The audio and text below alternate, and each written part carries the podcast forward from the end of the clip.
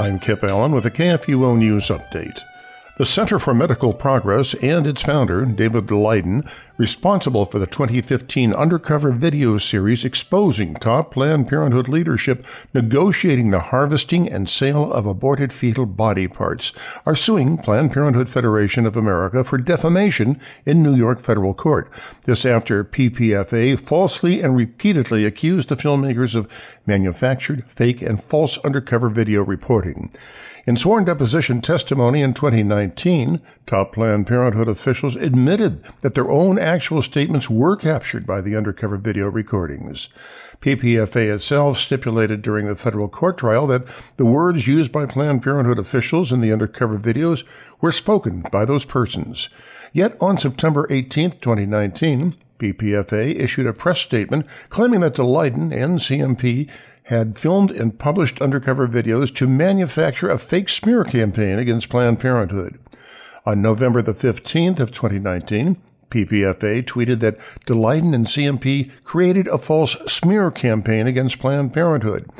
After 30 months of undercover work, CMP began releasing its undercover video footage documenting Planned Parenthood and its business partners' participation in the harvesting and sale of human fetuses and their body parts from abortions.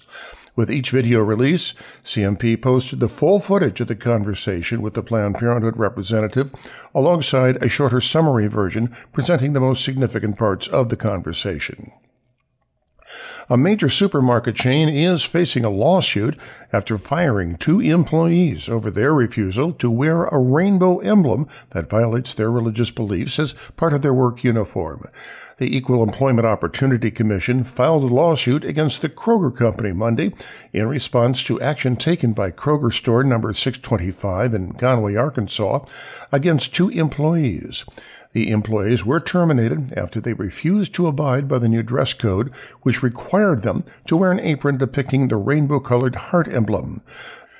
A Christian high school student in Ohio was suspended last week after she posted Bible verses on lockers and walls after she saw LGBT pride flags and posters decorating the halls of her school.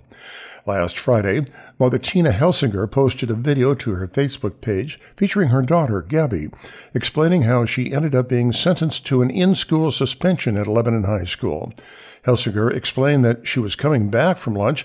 She saw teachers taking down the Bible verses she'd put up. Superintendent Todd Yohe clarified to FaithWire that, that the district's student code of conduct prohibits sharing or posting of religious text or imagery on school grounds.